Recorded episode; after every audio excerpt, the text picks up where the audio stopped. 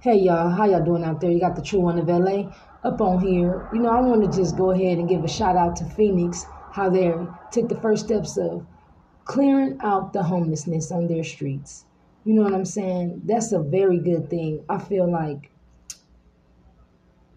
even though there's people taking the initiative to help out the homeless people out there in different areas and all over the world, you know, because this homelessness pandemic is really a trip, you know what I'm saying? And I'm just, I'm at, you know, I'm ecstatic for Phoenix because they have about 80% accepted placement in Phoenix to get off the street.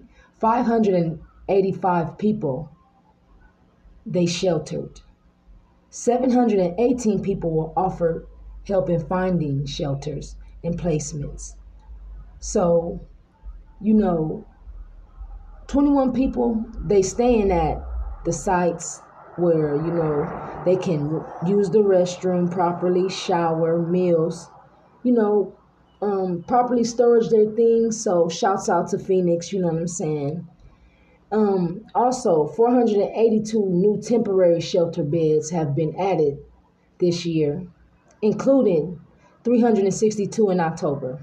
There are 600 beds at the city's largest emergency shelter nearby in Phoenix, everybody. So, you know, if you're on the streets out there, go ahead and look into their shelters. They're there to help y'all. You know what I'm saying? Um, you know, this homeless pandemic is really you know, took a turn for the worse. This drug is just amazing. It's a, it's it's crazy.